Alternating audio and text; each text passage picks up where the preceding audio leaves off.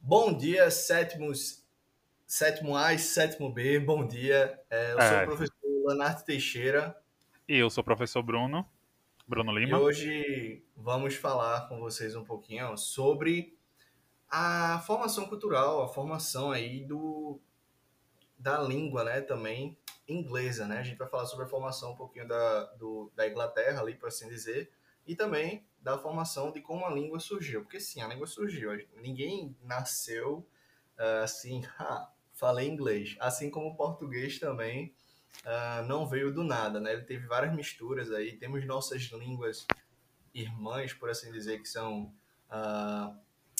o italiano, o, o francês e o espanhol. Sim, são línguas irmãs, são línguas latinas, né? O português deriva do latim, mas ele derivou do latim se juntando com várias outras línguas, né? Ele teve a junção ali com o galego, teve a junção com, com palavras árabes também, né? Que tá ali perto do Marrocos e tudo mais. Mas enfim, a gente tá aqui para falar sobre inglês, não português, né? E aí o professor Bruno vai começar aí, daqui a pouco eu chego de novo para falar com vocês. É, porque assim, é a gente tá falando desse processo né, de formação de uma língua e é, durante esse processo de aquisição né, de uma língua, no caso a nossa língua nativa, que é o português, é, a gente não se dá conta né, como, como isso aconteceu, porque nós, nesse, nesse período, nós somos tão pequenos, né? Que a gente, é, como Lana disse, a gente acha que a língua nasceu do nada, né? E toda, toda língua, né, qualquer, qualquer que seja ela, ela tem uma origem, ela tem uma formação, tá? E a gente está aqui para falar exatamente sobre essa formação, sobre essa origem da língua inglesa, né? Que é uma língua, certo? Que ela é uma língua oficial de 53 países eh, e diversas organizações internacionais. Assim como o inglês é, é super importante, certo? É imprescindível na, na economia é, global, né? É, é através da língua inglesa que se movimenta aí ano a ano é, milhões, bilhões nessa, nessa indústria aí, né, Isso. que veio com todo né, através da globalização. É, é uma língua falada nativamente, certo, por cerca de 500 milhões de pessoas, sendo a língua também mais difundida no mundo. E é classificada como germânica ocidental, certo? Porém, essa sua origem mais remota é comum a diversos outros idiomas, né? Como a Lana estava falando aí, que ela tem origem do galego, enfim, de vários outros idiomas, tá? É, pois o inglês tem como base o germânico, de onde nasceram todas as línguas germânicas, como alemão, sueco, dinamarquês, irlandês, é, enfim, entre outros, tá? É, que por sua vez provém do, do proto-indo-europeu, que é sua origem mais arcaica, ou seja, mais antiga, tá? Sendo também origem de diversos outros ramos da língua, como o eslavo, o grego e a própria língua latina, tá? Então, a gente, a história dessa, dessa língua inglesa começa com a chegada de, de três tribos germânicas, tá? Que invadem essas ilhas, as ilhas britânicas durante o século V. E essas tribos são o, é, o anglo, né? São os anglos, na verdade, os saxões e os justos, tá? Que eles cruzam o Mar do Norte na parte de onde hoje fica a Dinamarca e parte norte da, da Alemanha. Então, antes deles chegarem, né, os habitantes das ilhas britânicas falavam uma língua céltica, tá? E muitos Isso. desses celtas acabaram fugindo para o oeste ou norte dessas ilhas, por causa dessas invasões que se fixaram na parte que hoje é muito conhecida como o País de Gales, a Escócia e a Irlanda, tá? Então, para finalizar esse processo de formação tá, da, da língua inglesa, é, Aí tem os anglos também, que é o maior grupo, né, que, que falava, aliás, os anglos sendo esses o maior grupo, falavam um idioma chamado English, que é a partir daí que é, surge o nome, né, surge a língua inglesa, né? Esse English sendo a língua dos, dos anglões, tá? Então, gente, esse, essa língua, né, ela, ela, ela tem vários períodos, ela tem vários processos. Ela não começa do nada e não chega hoje do nada, né? Ela vai se Isso. modificando, tá? É, em cada período serve de escada para outro, vão, faz, vão tendo as suas modificações, tá? E nesses períodos que são bem distintos, temos o Old English, tá? Que aí a gente vai de, do ano 450, dos anos 450, tá? Aliás, do ano de 450 até aproximadamente o ano de, de 1100, tá? Logo depois, uhum. temos o outro período dessa língua inglesa, chamado Middle English, tá? que vai de 1100 até 1500. Uhum. E depois tá? temos o Modern English, tá? que é dividido em dois subgrupos. O Early Modern English, de 1500 a 1800, e o, o, o Later Modern English, que vem de 1800 até os dias atuais. E aí eu vou deixar agora com o Laná, que ele vai explanar melhor sobre cada um desses períodos, ok? E aí, só para só para contextualizar, né, que eu sei que vocês sabem, né, vocês são muito inteligentes e muito ativos no inglês. O Old English é o que a gente poderia chamar em português de inglês velho, né, inglês antigo, arcaico. A gente uh, observa esse inglês. Professor, como é que a gente sabe como era esse inglês aí, mais ou menos? Tem um conto bem antigo, bem famoso, que foi achado por, por meios de, de é, escavações não, mas procura, né, buscas, que é o famoso conto de Beowulf. Inclusive tem até um filme animado. É, é um conto épico, né? É uma história épica de um guerreiro e assim por diante. E a escrita é, desse conto tá em Old English, ou seja, no inglês bem arcaico. Nesse inglês, que é a primeira ali pegada, formação uh, do, do, dos falantes anglo-saxões, né, que são conhecidos, ficam conhecidos depois como anglo-saxões, que é a mistura de quem? De quem o professor Bruno falou, os anglos e os saxões que, vier, que foram para a ilha, né? Fora essa galerinha, muito massa, né? É, existe ali também, uh, embaixo da, da Inglaterra, a gente tem ali o, a França, né?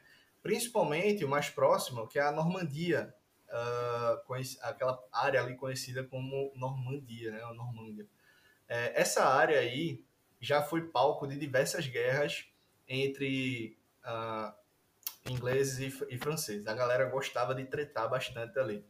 Não, é, é um negócio bem, bem sério mesmo. As é tretas tipo... não nasceram na internet, não nasceram hoje em dia, já vinham de exatamente. muito antes. É tipo Santa Cruz Esporte. Sabe quando vai jogar Santa Cruz Esporte aqui no Recife? Pronto era Inglaterra e França. A galera ia, para Inglaterra, pau. Ia para a França, pau. Era assim. Normandia foi o papo de muita coisa desse, uh, da, de, de, batalhas, principalmente de invasões também. Uh, os ingleses normandos, oh, desculpa, os franceses normandos invadiam a parte da costa eh, sul da Inglaterra, assim por diante. Óbvio, essas invasões, elas não eram uh, elas tinham, obviamente, influência, né? Claro. Além disso, desculpe, desculpe, eu esqueci uma informação muito importante. Não só os normandos invadiram, também outra galerinha muito massa invadiu também. Uma galera que queria conquistar toda a terra que eles vissem pela frente, os famosos romanos. Uh, esse período, obviamente, ele já é um pouco depois do Old English, né? Ele já passa o Old English, uh, ele vai mais para frente, porque aí a gente começa a misturar cada vez mais línguas, chegando de diversos lugares e assim por diante. E aí eu, tô, eu falei do francês principalmente porque a gente pode ver aí uma requisição, ou oh, desculpa, requisição não, uma, a gente pode perceber atualmente que o inglês, né, atual, ele tem algumas palavras que derivam do francês, como por exemplo toilette, né? Que é toilet, que eles falam em inglês toilet, the toilet. Toilet, que é toilette em francês, é uma palavra francesa e tá lá no inglês, sabe? Sendo usado é, como se fosse parte da língua mesmo, entendeu? É, deixa eu ver outra aqui. É que nem a gente usa, é que nem a gente usa palavras inglesas que a gente adaptou para o português, como o próprio resetar, né? O que é resetar? É começar de novo. Por isso assim, né? Resetar tudo seria começar tudo de novo. Mas reseta, resetar vem de reset, que é do inglês, né? É, é, começar de novo, né? Fazer isso. Enfim, é, a gente tem aí o Middle English, o Middle English, ele vem por boa parte durante, como o professor Bruno já falou, de 1100 a 1500. Então, essa parte da história é a parte onde a gente encontra nossos queridos amigos da Idade Média, né? Uma galerinha cheia de pra que isso, por algum lado, uma galerinha de, de feudo, uma galerinha, enfim, uh, e uma galerinha de muita guerra. Por isso que eu mencionei aqui a guerra dos franceses contra os ingleses. A gente tem outras invasões, professor? A gente pode ver outras invasões de outros povos? Pode sim, pode sim. É, quando o professor Bruno falou aí que o inglês é uma língua germânica, é uma língua germânica, né? Ah, ele está 100% certo, além disso, está 100% certo, mas é, é um ponto crucial para a gente fazer uma comparação aqui. Não sei se vocês já viram alemão, alguma palavra em alemão.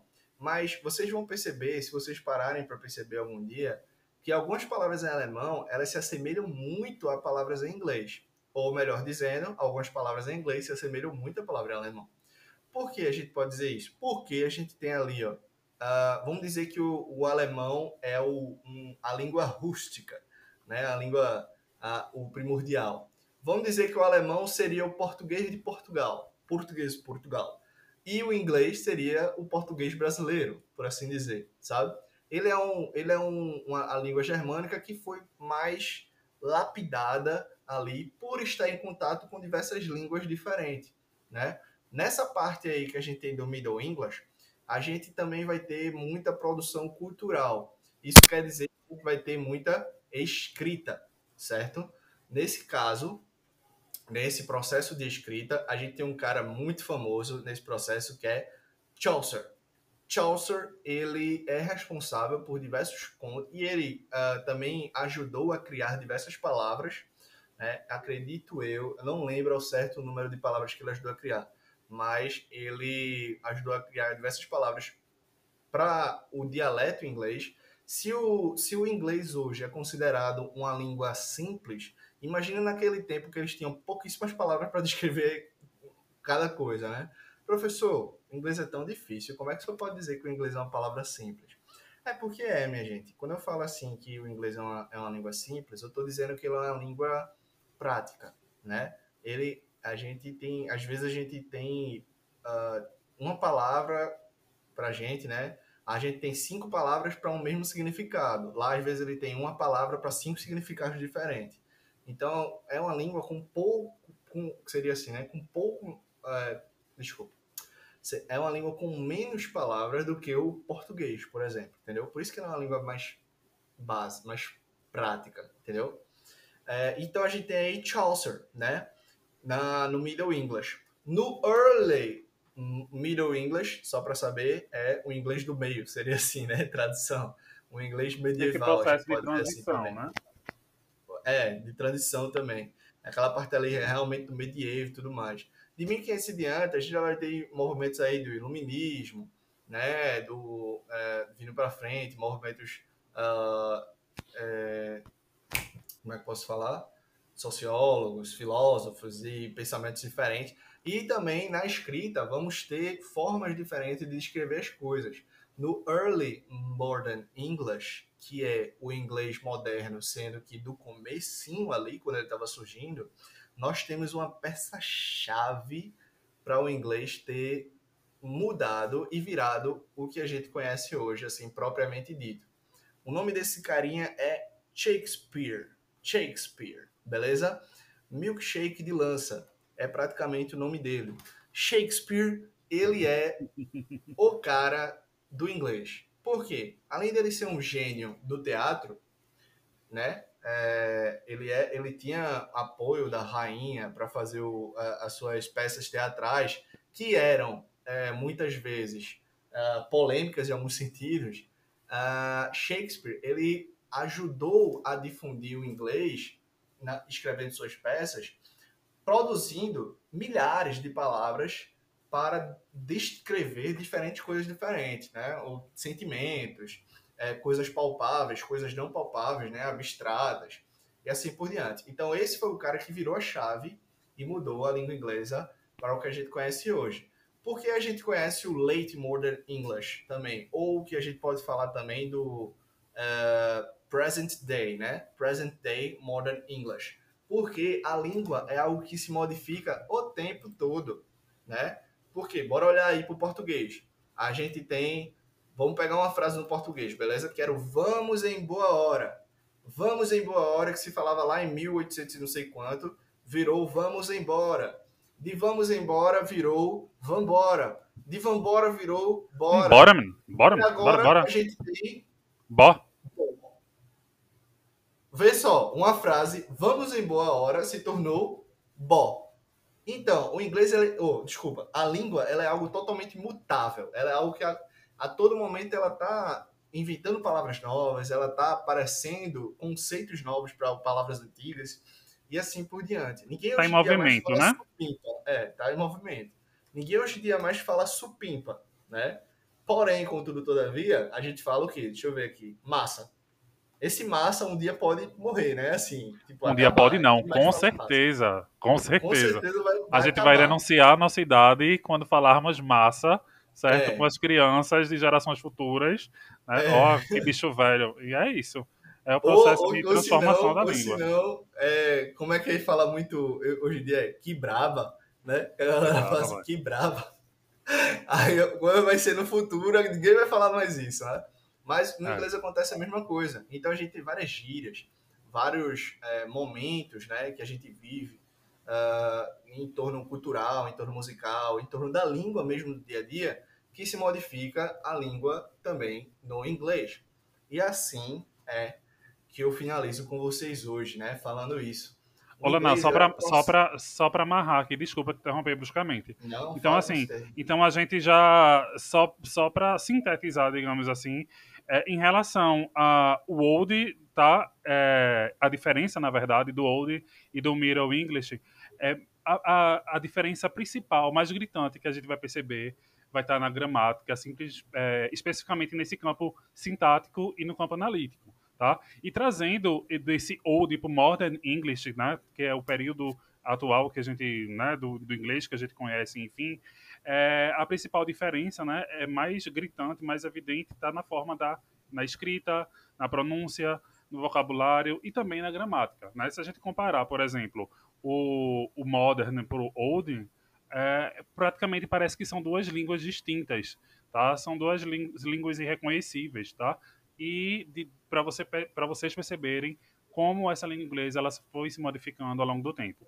Por exemplo, se pegar o Pai Nosso da, da, da, né, da oração, enfim, da, da época do Old English, apenas 15% da, da, das palavras que estão no Pai Nosso, elas são reconhecíveis, tá? Se comparados a, ao dia de hoje. Então, para É. vocês perceberem como é esse processo de evolução de uma língua, de, de, de evolução mesmo a palavra, né? Que ela não é, ela não é, não acontece de uma hora para outra, né? São através de, de séculos, enfim. E com isso a língua, como Lana falou, que está em movimento, né? É, muita coisa vai se adequando ao ponto de se tornar muitas vezes irreconhecível, tá? Ah, se comparado ao, ao período inici- inicial, né? Que é o Old English, tá?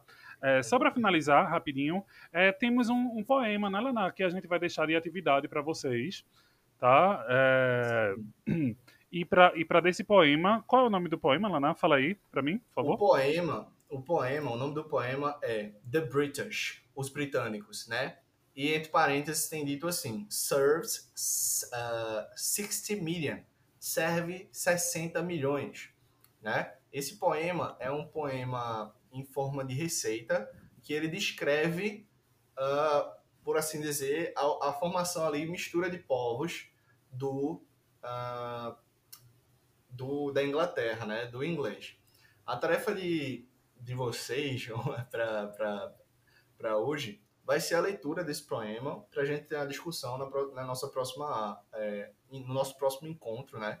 A gente se vê aí e trabalhar isso, abrir uma discussão em sala para a gente trabalhar isso, esse processo de formação junto com esse ah, podcast que vocês estão escutando hoje. Exatamente. Isso serve tanto para o sétimo A quanto o sétimo B. Tanto- Exatamente, tanto para o sétimo A quanto para o sétimo B, para os dois encontros. Ok, gente? Brigadão, até a próxima. Tchau, tchau. Até, tchau, tchau.